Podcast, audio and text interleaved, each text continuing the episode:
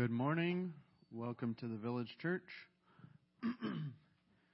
um, our mission is to know Jesus, to enjoy Jesus, and to glorify Jesus. Our vision is broken people coming together to embrace and extend Jesus' love. If you look at your uh, handout, there's a Q R code on the front. If you scan that with your phone, it's a really easy way to Um, connect with all our social media um, platforms in one spot. So if you're a first-time guest, please check that out. Um, at the Village Church, we believe that the giving of tithes and offerings is an act of worship. Um, so if you feel led to give to the vision and mission of the church, you can do that online at enter the village dot net and click on Give. Or you can mail a check to this address at twenty-one oh three Virginia Boulevard, Huntsville three five eight one one. uh, additionally, after the service, there's a little wooden box in the back. You can also put um, offerings in there. Um, we've got a good bit of stuff going on this week. So after service today, we have the Sunday equipping class um, directly after the service. Um, We also have the Goodson Village Group is meeting in the church house over here. And the Bricker Village Group is meeting at Anson and Amanda's house. At six p.m. tonight, we have leadership training.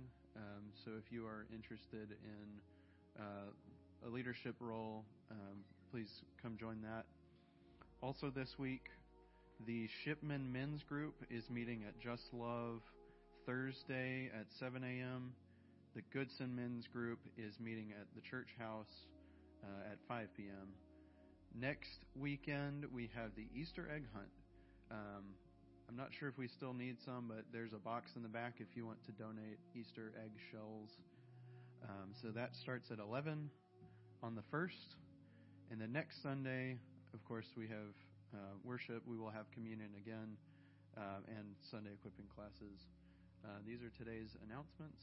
Please govern yourselves accordingly.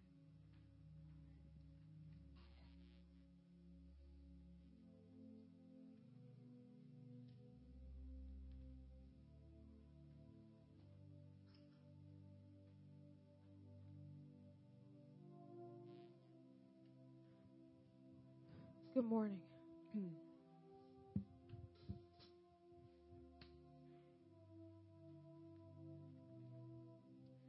As we have this time of preparation, receive this word from Psalm one forty-five nine. The Lord is good to all, and his mercy is over all that he has made. The Lord is good to all, and his mercy is over all that he has made. And that includes each and every one of you in this room, each and every one of us. So I invite you, um, as we prepare or we posture ourselves to allow the Holy Spirit to prepare our hearts and minds for worship right now, meditate on that word as we sing, God is so good. The Lord is good to all, and his mercy is over all that he has made.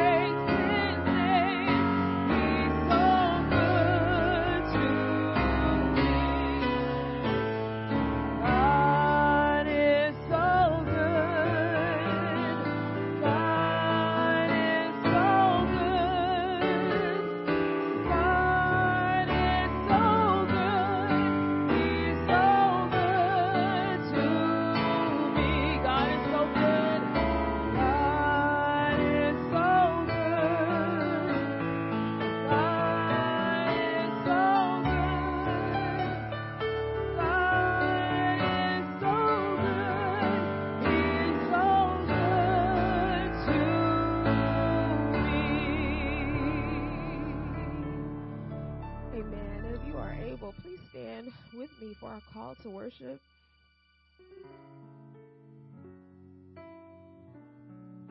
It is from Psalm thirty-four, one through four. Please join with me where it says, people, I will bless the Lord at all times. His praise shall continually be in my mouth. My soul makes its boast in the Lord. Let the humble hear and be glad. Oh, magnify the Lord with me, and let us exalt his name together. I sought the Lord, and he answered me and delivered me from all my fears. Amen? Amen.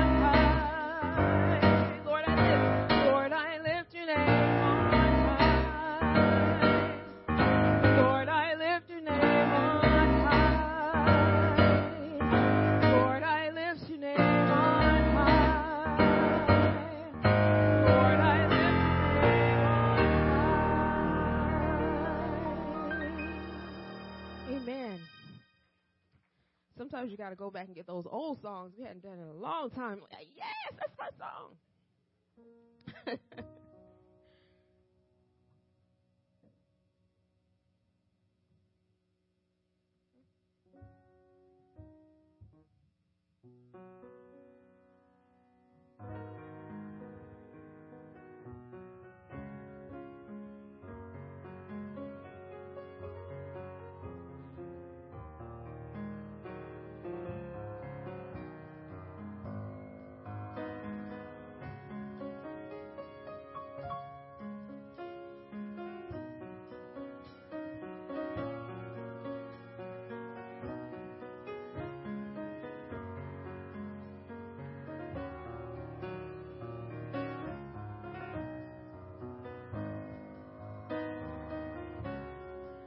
thank you for the cross, Lord. Thank you for the price you paid, bearing all my sin and shame. In love you came and gave amazing grace. Thank you for the love, Lord. Thank you for the nail-pierced hands. Wash me in your cleansing flow.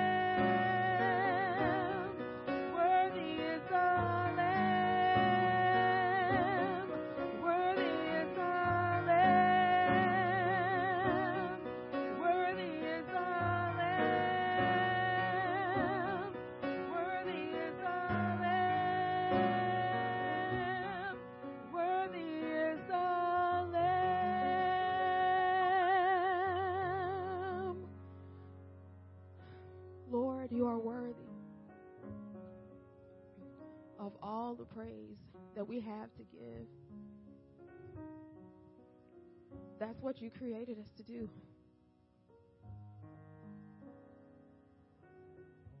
And it's not just the singing. We think that the worship is just about the singing, but that's just part of it. We are to live lives of worship, lives that direct others toward you, lives that glorify you. What an awesome privilege that is, but one that we tend to take for granted. How worthy are you, Lord, to receive honor and power and wisdom and strength. We praise you today, Lord. Father, we thank you. We thank you for having a plan and thinking enough of us to create us and put us in this place. Thank you for being patient and long-suffering with people who were once your enemies. Father, we praise you for being all-knowing and almighty. That's who you are. And again, we we thank you, Father, for your spirit who ministers to us, who leads us into all truth. We thank you, Father, Son, and Spirit. We thank you for this day. We praise you. We thank you for these songs that speak to our to your goodness, that remind us of your sacrifice, Jesus, that remind us of how much you love us.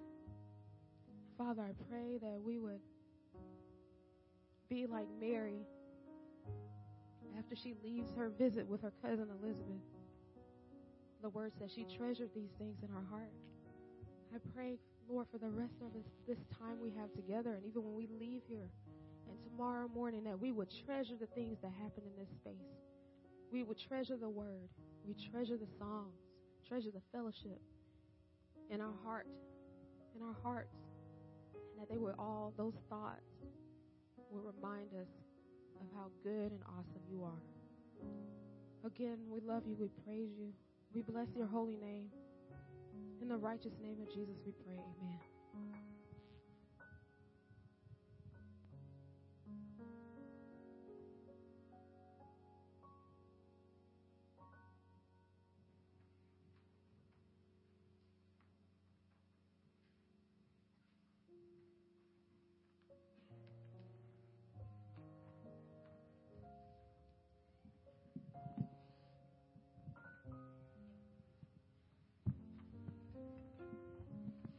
Good morning, everybody. I really, really like that song, Worthy as a Lamb. Uh, it's so much truth in there. I mean, you could just meditate on, you know, verse by verse in that song, get so much from it. But that line, you know, the darling of heaven, crucified, um, always speaks to me. Um, You know, in John seventeen, Jesus talks about how it was with him prior to entering into our world. You know, how he was with God. He was, they were, they were one, and he wants us to be one. Uh, but he did not have to come into this world.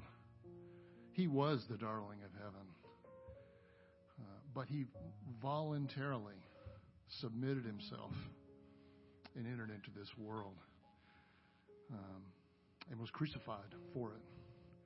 So those two were those two phrases there really speak to me. Um, as we enter into this time of confession of sin, I was thinking about also from the book of John, uh, how Jesus was preaching in the temple, and they brought this woman uh, in front of him who'd been caught in adultery. And uh, you, you know the whole story, but he he says to the people who were there, ready to stone her, you know, he who is without sin, cast the first stone.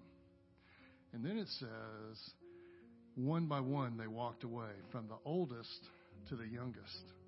And that also speaks to me, because the older you get in life, uh, the more you realize uh, your sin and also your need for Jesus.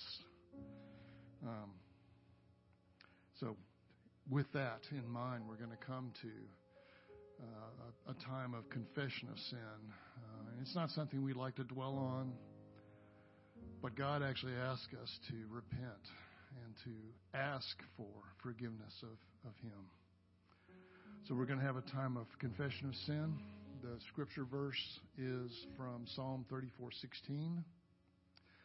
The face of the Lord is against those who do evil, to cut off the memory of them from the earth. Let's just spend a few moments um, in silent meditation on our sin and asking God for forgiveness.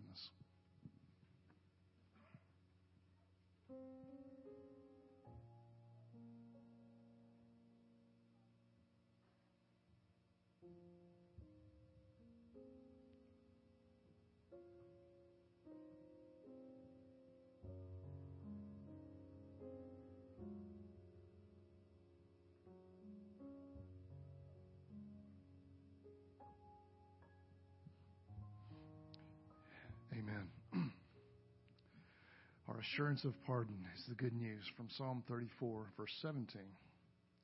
When the righteous cry for help, the Lord hears and delivers them out of all their trouble. Amen. Now, if you're able, uh, please stand for the reading of God's Word. We're going to be reading from the book of Matthew, uh, chapter ten, uh, verses five through fifteen.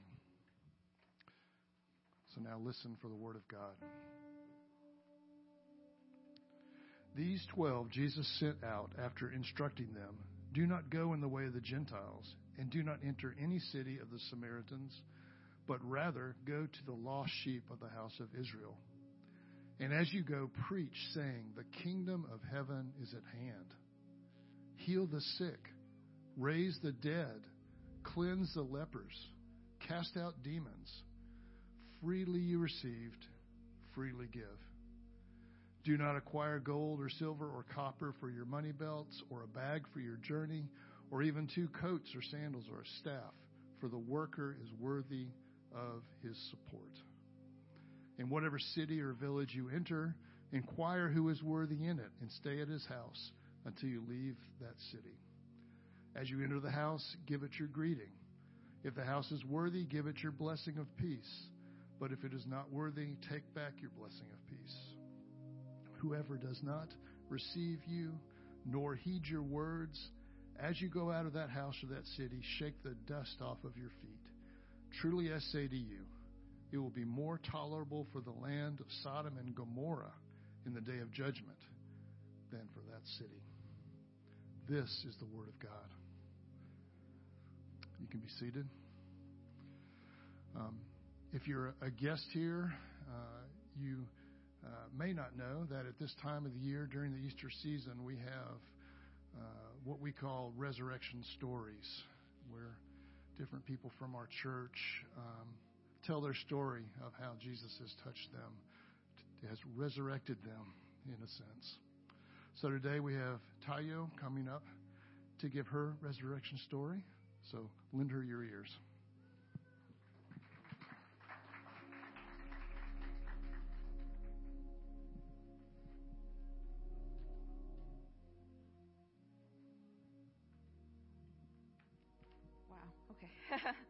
Hi everyone.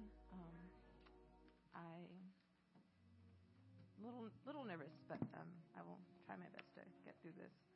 Um, so good morning. Um, for those of you who don't know me, my name is Tayo, um, but my full name is actually Omo Tayo, um, and it's a Nigerian or West African name, which means um, child of joy.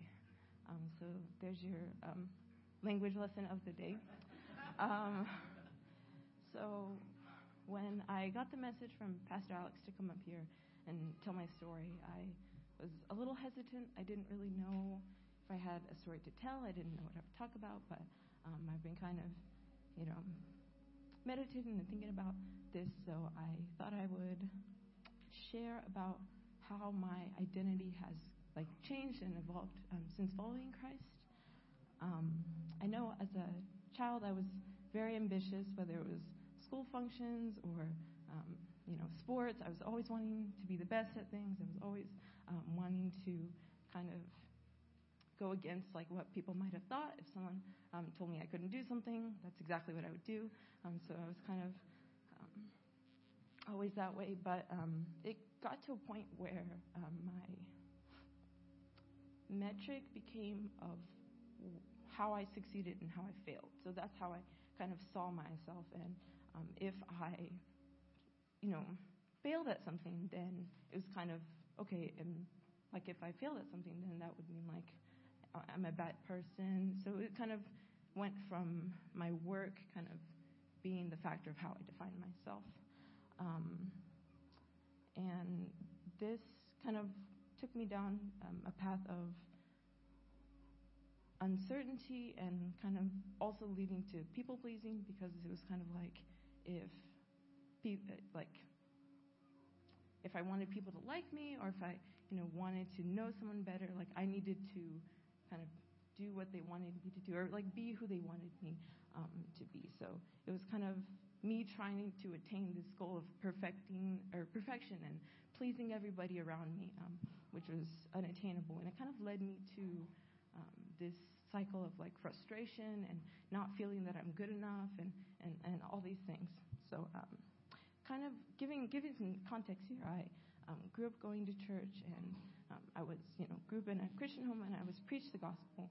Um, but somehow I didn't put two and two together that my works and my striving weren't going to define me, and they, they couldn't. Um, so now to today, the way I see God working in my life is kind of breaking down those um, barriers, breaking down those thought patterns I've had um, kind of grown up with, and identifying and kind of showing me what it means to be identified in Christ and what that looks like daily. Um, and part of that is kind of humbling me to see that the like self-righteousness, like over-reliance on uh, my mind and my ability um, wasn't getting me anywhere. Um, recently, I was um, overthinking about something, and I was just having all these negative thoughts. I thought, oh, you know, this situation's going to go bad. And um, I had this thought. Um, I initially, I was caught off guard because I was like, did I say that?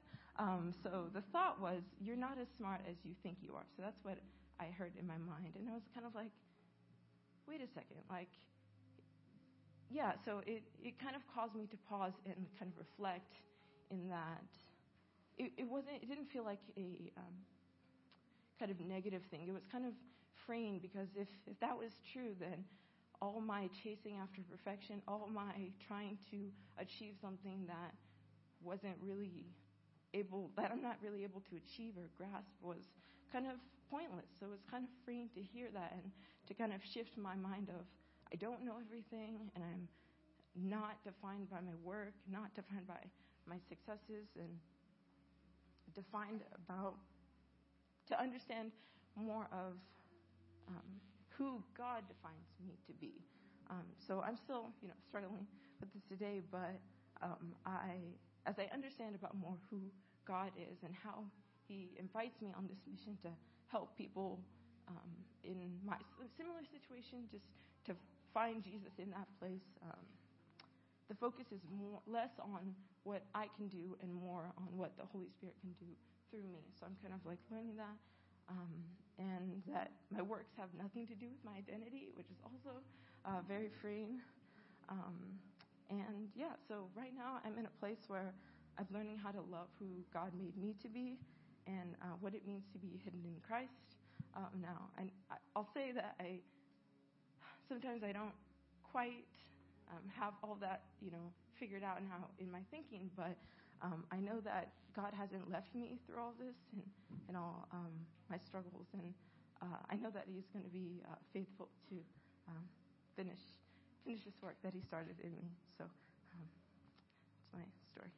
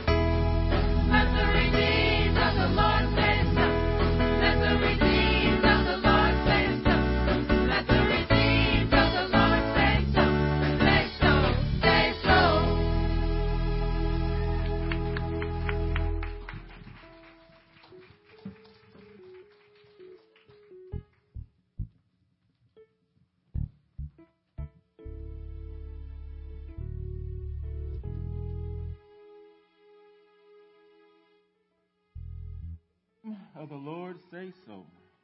Thank y'all for that. It was wonderful. We're going to now have a time of prayer supplication.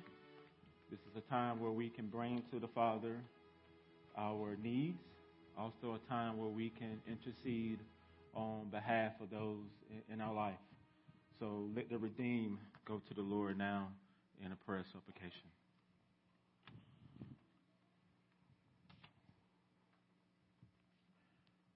Because of who you are, Father, we can come.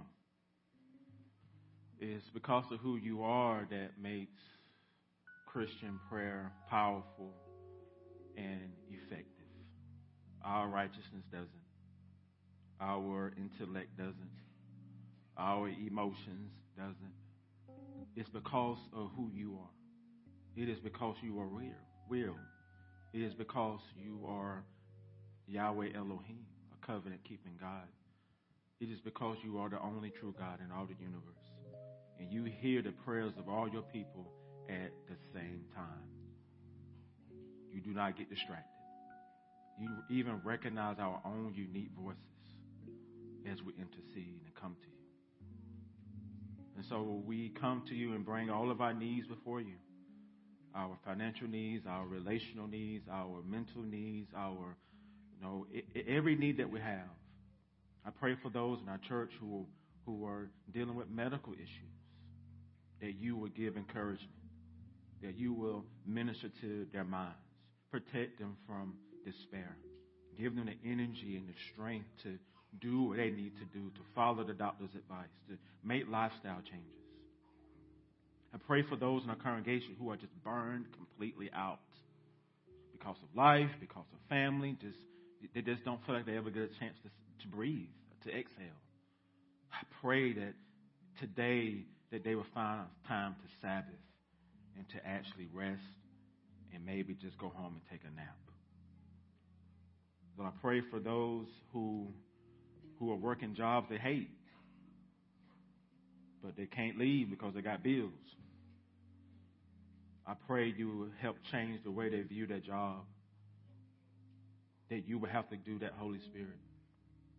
I pray for our church that as we begin leadership training today, that you will raise up the, the new leaders of this church. We have no idea what's going to happen through this training, but we're trusting you, Holy Spirit, that, that those who are coming and those who will be a part of it, that you will make clear what needs to take place when the leadership class is over. So I pray for also for us that you help us to keep short accounts with one another. That we are truly broken people coming together, and as broken people, we do sin against one another. We offend one another. And I pray that you will help us to come to one another and make things right when those things happen. And Father, I pray for the leadership of our church that you will help us to lead into, in humility, being aware of our blind spots, to help us to own when we mess up and not to try to hide it. Father, I pray for those who were impacted by the storms this week, that you provide for them. I pray for our, our neighbor who, as a tree, has fallen on his house, Lord. I pray that you will provide for our neighbor.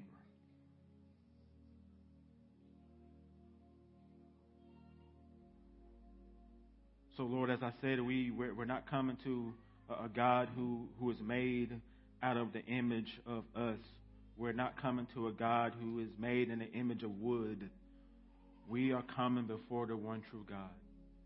And I pray that we will come expecting you to hear our prayers and expecting you to give an answer, even if that answer is no.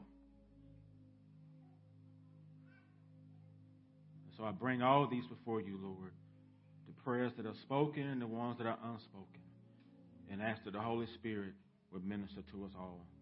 It's in Christ's name I pray. Amen. Well, it's great to be back with you all. I uh, hope y'all had a great time with Pastor Nash last week. So uh, thank you for the time away. My family and I had a great staycation. Uh, but it is good to be back here uh, with you all here at T V C.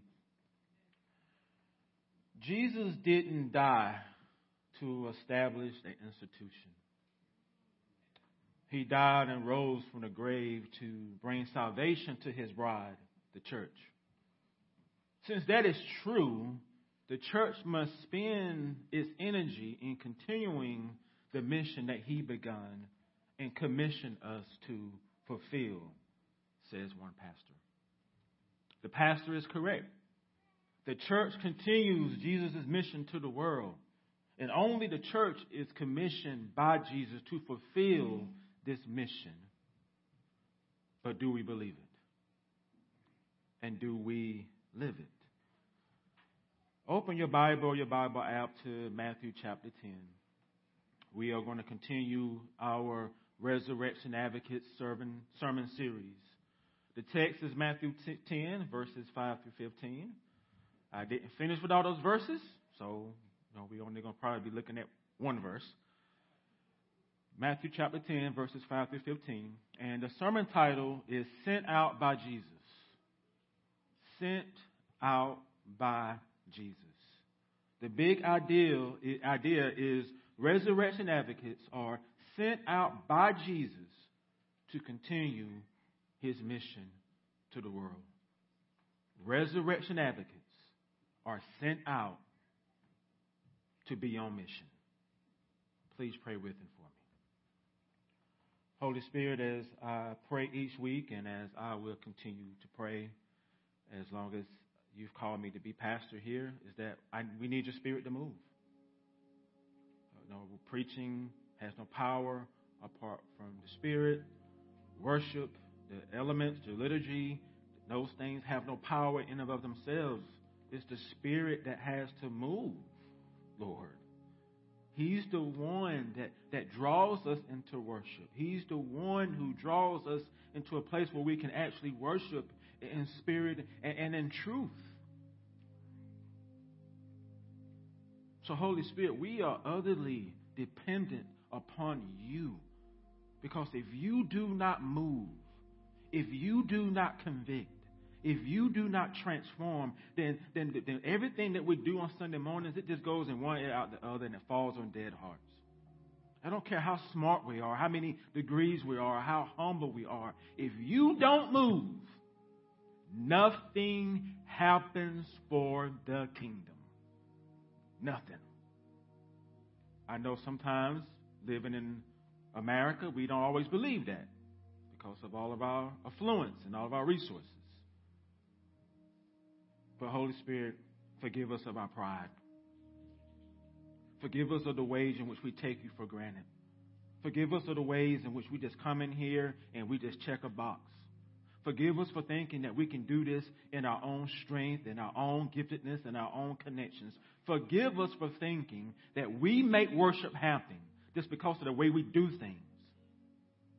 Forgive us for not acknowledging you as the third person within the Godhead, for not acknowledging you as the, the advocate, for not acknowledging you as the one who convicts the world of sin, for not acknowledging you as the one who leads us into all truth and who helps us understand the word. That is you. Independently of us, that is you. And forgive us for not relying upon you when it comes to navigating this life.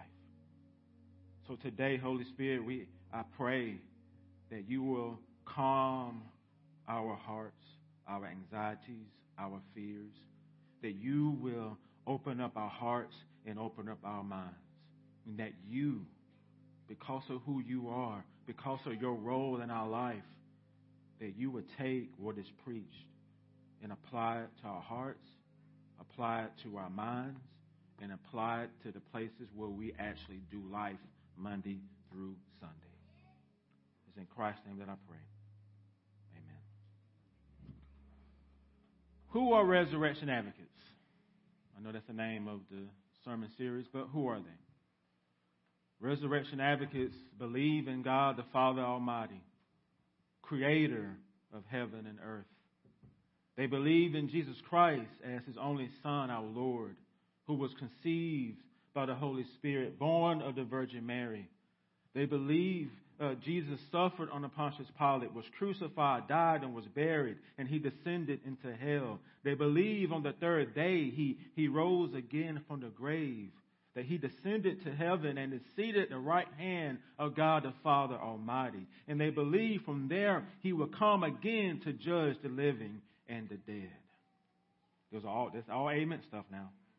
They also believe in the Holy Spirit, the Holy Universal Church, the communion of saints, the forgiveness of sin, the resurrection of the body, and life everlasting. Resurrection Advocates have saving faith in Jesus Christ. And saving faith, and faith is a saving grace whereby they receive and rest upon Christ alone for salvation as he is offered to them in the gospel. This means to know Jesus through faith, to glorify Jesus, to enjoy Jesus through a personal relationship, and to glorify Jesus through a godly lifestyle. To know, to enjoy, to glorify. And this is true for all of us who have saving faith in him. And if you don't have saving faith in Jesus, then he invites you to submit and to surrender to him today, to come to him. And as Resurrection Advocates, Jesus commissions us to walk in his missional footprints. He does. Another amen statement. And then he sends us out to do just that, both corporately and individually. So T V C saints, Jesus commissions us and he sends us. Just like he does the original twelve disciples here in Matthew chapter ten, verses one through fifteen. Look at verse five. Matthew writes, "These twelve Jesus sent out." Don't rush past his actions here. Jesus doesn't do anything by accident. There's always a reason. This action here is important. The Greek, in the Greek, the verb that comes, this verb comes from apostolos, which means to send off. So please understand, Jesus doesn't send them off so they can do it their own way. Let that rest for a moment. He doesn't send them off into the mission field so they can do it their own way. He doesn't send them off so all their ministry dreams can come true. He does, they're not sent off to build their own little ministry kingdom. They're not sent off to do missions in their own strength and for their own glory. And also, they're not sent off to build their own platform. What? Who does the mission belong to? Y'all, it's a Sunday school answer, kids. Who does the mission belong to? Jesus. Who does the ministry belong to? Who does the church belong to? Who gets all the glory and credit? Jesus. So here, Jesus sends off the twelve to be his personal representatives as they walk in his missional footprints. So what? Some of you may ask. Good question. T V C kids, give Pastor Alex your attention. All T V C kids. This may include some adults too, if you think you're still a kid. I have a question for y'all. Raise your hand if you're ready for the question. Raise your hand. All right. Okay. Does anyone know what ambassador means? Does anyone know what ambassador means?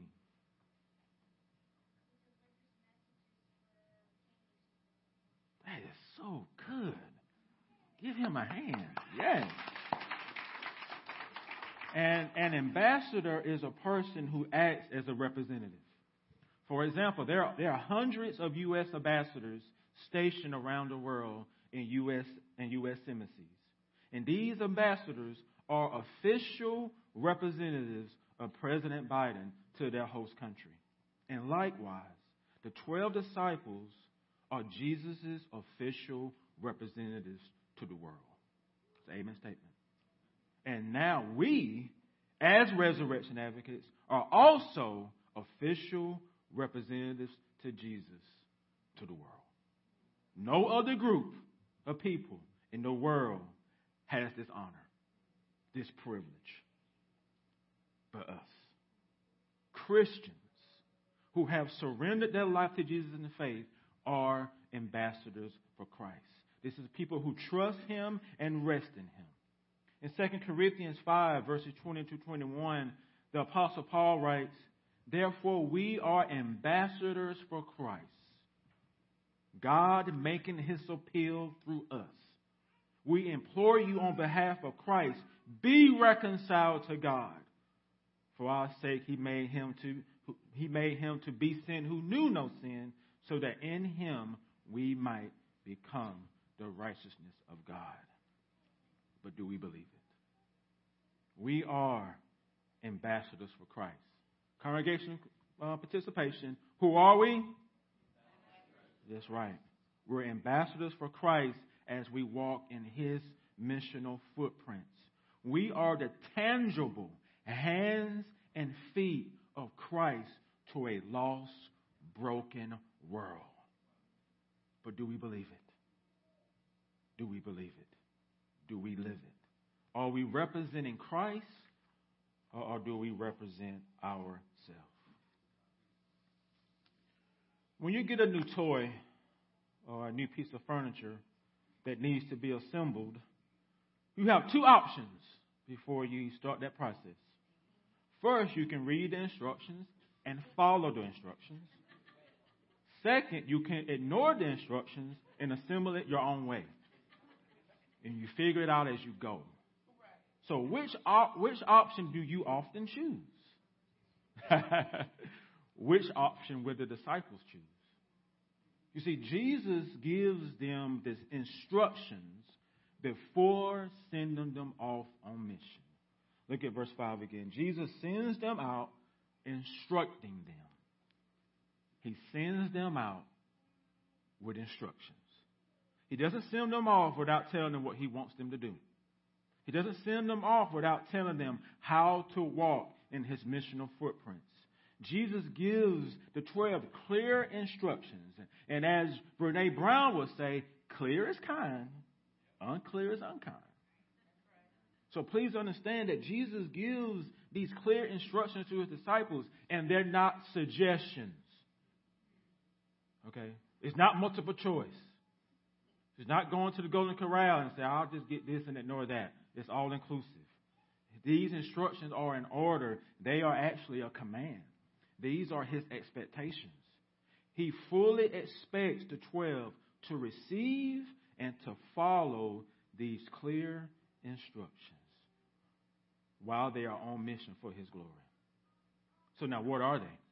What are these instructions? First, he instructs them to go out in pairs, two by two. And we don't we learned this from Mark's account of this event. In Mark six seven, it's Mark six seven says Jesus calls the twelve and he sends them out by twos. That's intentional by Jesus. That's him loving the twelve. For Jesus knows walking in his missional footprints can be lonely and hard at times. Lonely and hard. Being sent off in pairs, it ensures the disciples will experience companionship and partnership while on mission for Jesus. That's an amen statement. Now, what does this mean for us today? It means we don't have to walk in Jesus' missional footprints alone. We don't. You don't have to be on a missional island. And that's an amen statement too. We don't have to be Lone Ranger resurrection advocates who break off from the community in order to be on mission by ourselves. Companionship and, and partnership are available to us as a local body of Christ. Some of you might resist this. Some of you might say, well, I work better by myself, Pastor. Others might say, working with other people makes things complicated. Still others might say, the folks at that church don't really care about lost people. So why I need to work with them? T V C Saints, this isn't a one-person mission. This isn't a one-church mission. This isn't a one-campus ministry mission. This isn't a one-parachurch mission. This isn't a one-foreign missions agency mission. This isn't a one-denominational mission. This is a kingdom mission. And I want all y'all to verbally confess this. What kind of mission is this? A kingdom mission. Jesus' mission to the world is a kingdom mission that will outlive all of us. None of us in this room may be alive before the mission is complete. And when you have that in mind, it means you'll go out on the field with a little more humility. Because knowing it, it ain't about me. But I need to leave what's behind for a better place for those who are going to come after us. Please receive this. Christ has commissioned all Christians around the world, not just Christians in America, but Christians around the world to be his resurrection advocates who walk in his missional footprints together in community.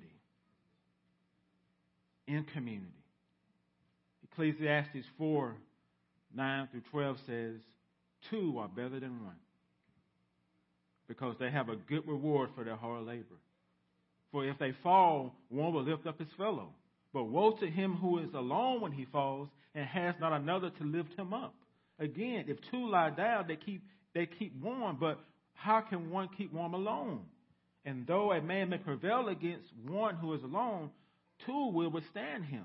A three threefold cord is not easily broken.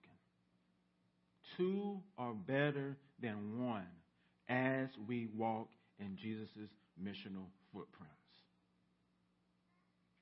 So we should embrace companionship and partnership as blessings. Jesus sends out the local, out, Jesus sends out local church communities who should partner with other local church communities in this mission to the world. If we say, well, I'm not going to partner with this church because they in that denomination. That is not of the Spirit. You, you don't, we, we don't all have to agree on every point of theology to work together. Again, it ain't your mission. It's his mission. And he has people all around the world that are not even Presbyterian. As a local church in Huntsville, we should be willing to partner with other churches in order to reach this community for Jesus. We, are, we also have missional partners in Huntsville, and they need more than just our financial support. They need our time and talents. Lincoln Village Ministry, Lincoln Academy, Little Link, R U F, InterVarsity. Will we give them our time and talents? A university professor writes, "Believers are not passive bystanders waiting for safe passage to eternal mansions." All of us who have been rescued have been enlisted as ambassadors to proclaim the gospel to the ends of the earth. Christians are co-laborers, co-proclaimers, co-participants, partners in the mission of God, even as we rest in the promises of what would be in the future.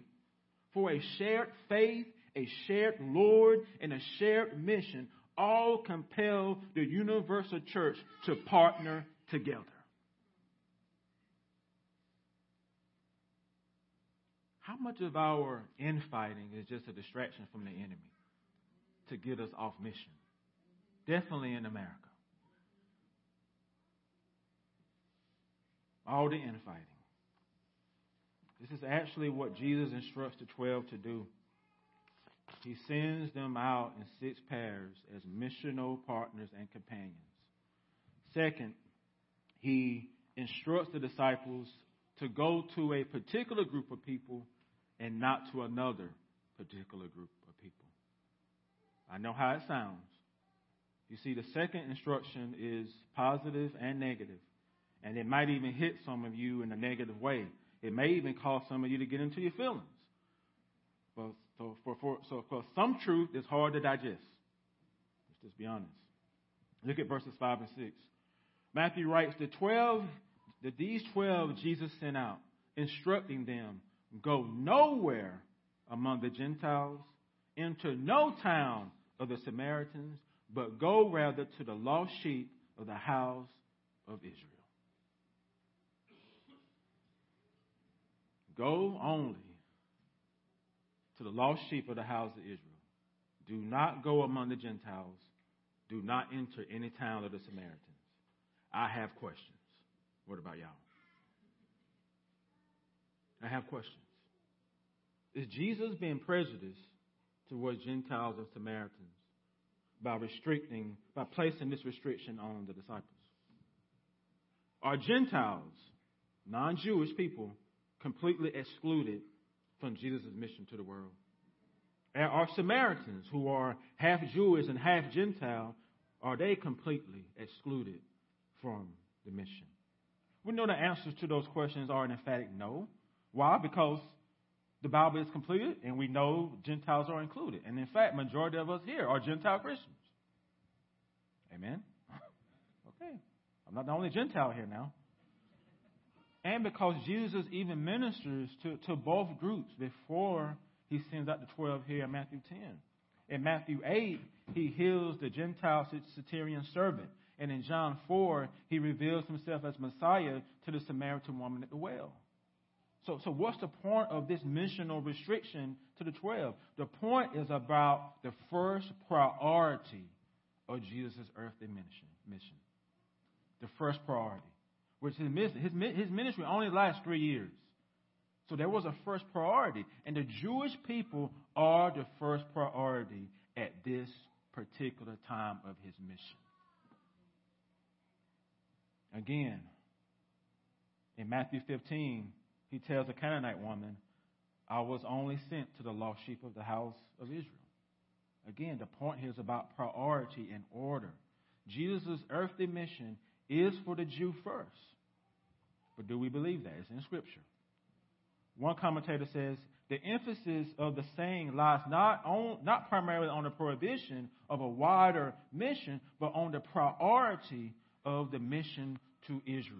To call Israel to repentance was the primary focus of Jesus' ministry. But at the same time, his mission and ministry extends to all people. Jesus confining the disciples to Israel, that's temporary. It's not an always and forever missional confinement and, and restriction, because we know what he tells them in Acts one eight, the resurrected Jesus says to them, but you will receive power when the Holy Spirit come upon you, and you will be my witnesses in Jerusalem and Judea and Samaria and to the rest of the earth. It's all about priority here. In Romans one sixteen, the Apostle Paul says, for I'm not ashamed of the gospel, for it is the power of God for salvation to everyone who believes, to the Jew first and also to the Greek or Gentile. These are the reasons why Jesus sends the disciples out in six and in pairs to the lost sheep to the house of Israel, because Israel is the first priority. Now, what does this mean for us in twenty twenty-three? First, it means the church has no missional restrictions. Please say amen to that. We take the gospel to all people groups, to all nations. It means corporately, the Village Church is sent out to, to the residents of this community to be resurrection advocates to them. We're to be resurrection advocates to all our neighbors on Virginia Boulevard. A tree has fallen on one of our neighbors' houses. You can't miss it when you drive down. Have any of us, including me, thought about how can we serve that neighbor? How many of us have even prayed for that neighbor? I haven't. See, we get so caught up in doing church that we forget to be the church on mission for Jesus' glory. Oh, Spirit, forgive me. Oh, Spirit, forgive us for not loving our neighbors well. T V C, I believe that we're positioned in this neighborhood. We're not positioned in this neighborhood so that we can exclusively just gather for worship and fellowship events. We are here to be sent out to the particular people who live in this community. But do we believe that? We are here to be resurrection advocates. We have a Lincoln Village Ministry Working Day coming up next month. I hope each of us would plan to make it. We have an Easter egg hunt and a church picnic happening soon. Let's invite all of our neighbors to it. We have a church garden happening. Let's invite our neighbors to be part of the garden. Village groups and women's ministry, men's ministry, village kids and youth. Let's have prayer walks in our community. Let's volunteer with Little Link and L V M. If you have a heart for college students, contact Marcus, Amanda, Kayla, Noah, Lydia, and they'll, they'll, they'll have a spot for you if you have a heart for college students. You don't have to go around the world to be a resurrection advocate for Jesus. Just be one way he has you. Be one way he has you. What does this mean for us individually? Because we're in a community, we, are, we, we gather corporately, but we're also individuals too. As individual resurrection advocates, you have to first accept your limitations when it comes to walking in Jesus' missional footprints. Well, what do you mean by that, Pastor Alex? I gave you an example. When you were in college and single, you had a whole lot of time. Now, when you get married and start having kids, you don't have that much time. So if you're looking back saying, man, that's when I really was a resurrection advocate for Jesus, that's the wrong mindset. You have to look at where God has you and be faithful where you are. Don't look back thinking that was the glory days and when you really were sold out for Jesus. You were at a different place then. So you can be faithful and sold out for Jesus even with the limitations that you have in your life. And so it just requires each of us, how do we view our life differently? How do we navigate our life differently? So we are to be resurrection advocates to the people we come in contact on a regular basis. Jesus sends us out in our sphere of influences to be resurrection advocates. We all have a sphere of influence. We all, usually, we live and shop and play and eat some of the same places.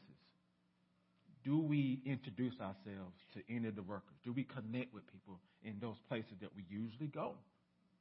That's just by being intentional. It's even with me. There are neighbors on my street. I, I don't even know their names. And that's shame on me. I know I need to do better. And so We don't have to go around the world. We can just be faithful where God has us.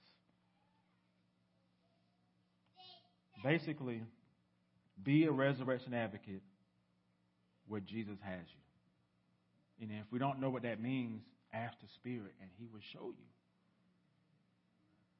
Be resurrection advocates to your kids who don't know Jesus. Uh, teenagers, be resurrection advocates to your friends at school who don't know Jesus. Your teammates on sports teams who don't know Jesus. The parents who are on these sports teams, be resurrection advocates to them. Walking in Jesus' missional footprints does require us to connect with particular people and their stories. Connect with them. Look at this table before you. Take a look at it. This communion, this Lord's Supper, this is a meal that remind, that is a reminder that God the Father is intentional. This is a meal that reminds you that He connects with particular people and their particular stories. It's a reminder that He speaks to you and He engages you. It's a reminder that Jesus was sent into this world to be on mission for the Father's glory. This meal is a reminder that Jesus came into this world to have His body broken and His blood shed to complete that mission. I hope you realize that the... I got an echo here. I don't know if it's the monitor. Okay. Thank, uh, thank you, worship leader Teague. I'll keep talking. This meal is a reminder that Jesus finished the mission given to Him by the Father. Do, don't you realize that? We know the mission is finished. What did He say from the cross? It is finished. And so when you think about that, we can walk out in confidence. You can receive this meal with confidence because you know the, the mission is already completed. If you have saving faith in Jesus, if you have surrendered to Him, if you trust Him, and you're resting upon Him for your salvation, then He invites you to partake of this meal. Adults, I ask that the kids with you abstain from the elements until they have been invited to the table by by the church that you are a member of. And also, T V C kids, T V C youth, give Pastor Alex your attention one more time. I want each of you to know that this meal is a reminder that Jesus loves you. He loves you. He doesn't just love the adults here. He loves you. And He wants to be in a relationship with you. And He wants you to come to saving faith in Him. It's a reminder that He died on the cross even for your sins. Not just for the sins for the grown-ups, but also for the sins of the little people as well. And so as your pastor, it is my prayer that each and every one of you will come to saving faith. And also, if you have questions about what it means to have saving faith, hey, you can ask Pastor Alex. Remember, I'm your pastor too. So ask your mom and dad or your guardian to send me a text, and hey, I answer your question. Because remember, I'm your pastor too. Please remember that. Before the officers come forward, I'm going to ask the Holy Spirit to bless this time. Holy Spirit, we know that these are just common elements, and they have no power in and of themselves. But we're trusting that You, because of Your role in our life as believers, that You would take these elements and give us the spiritual nourishment that we need. That something supernatural takes place when we take communion. And so You know the place where we need nourishment. You know the parts of our soul that need to be nourished, our minds and our spirit. So would You please do it? Will You please give us what we need so that we can go back out and faithfully live in the places where You called us to live. It's in Christ's name that I pray. Amen. I'd like to call forward the uh, officers that are helping. Now, we do have prepackaged meal uh, elements, so if you want a prepackage, please let them know.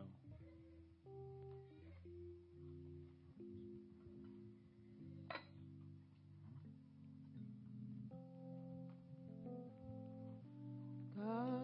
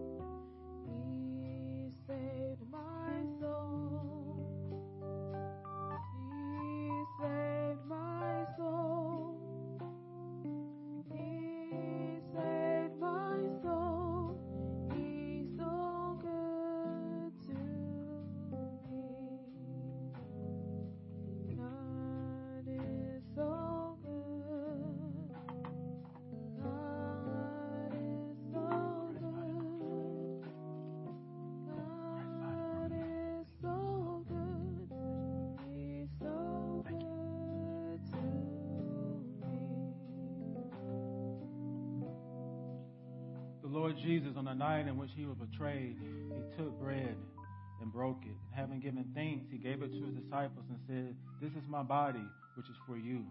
Do this in remembrance of me." Please eat of it, all of you.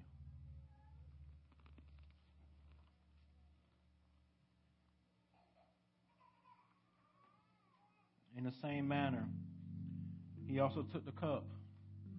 And when he had given thanks, he gave it to his disciples, saying, "This cup is the new covenant in my blood, which is shed for many for the remission of sins."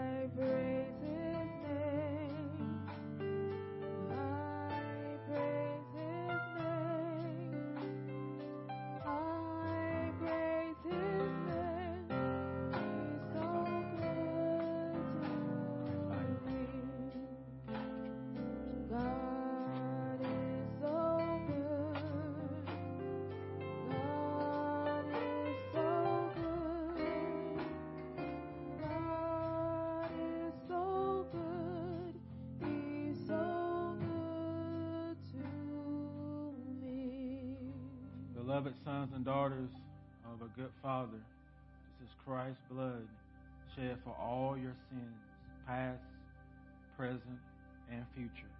Drink from it, all of you. Thank you, Jesus, that it is finished, that you do not require us to get on the cross with you. It has been done.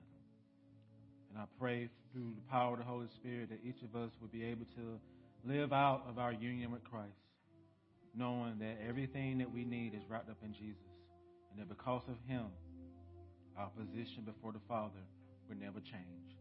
It's in Christ's name that I want to, and I pray, amen. Please stand, saints, as we close our service.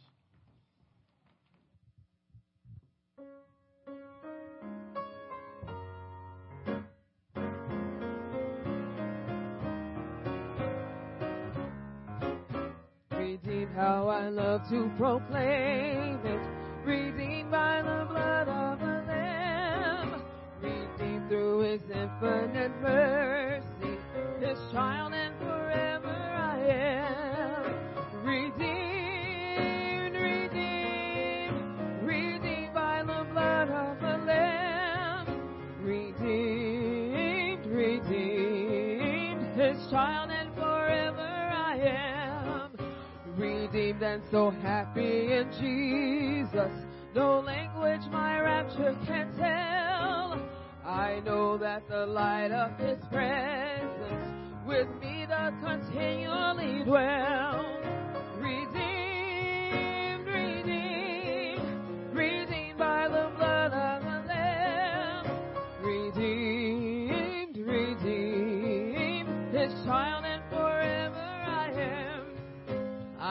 think of my blessed Redeemer. I think of him all the day long.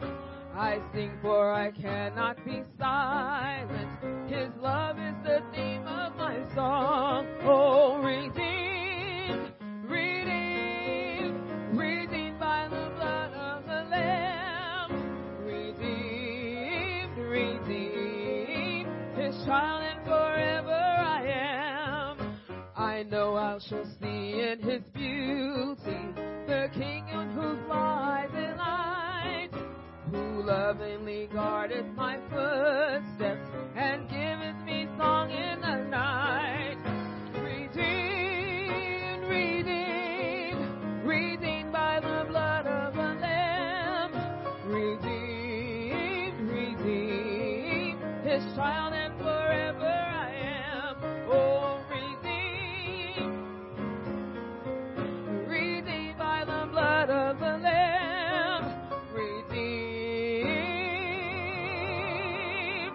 Redeemed, his child and forever I am.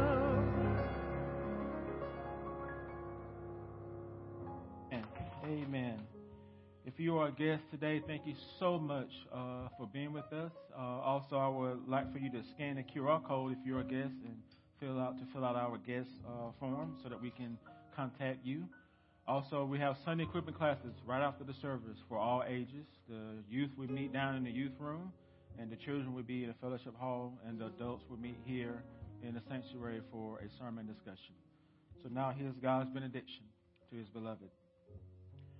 May the God of hope fill you with all joy and peace in believing, so that by the power of the Holy Spirit you may abound in hope. All God's people said, amen. Please greet one another, saints.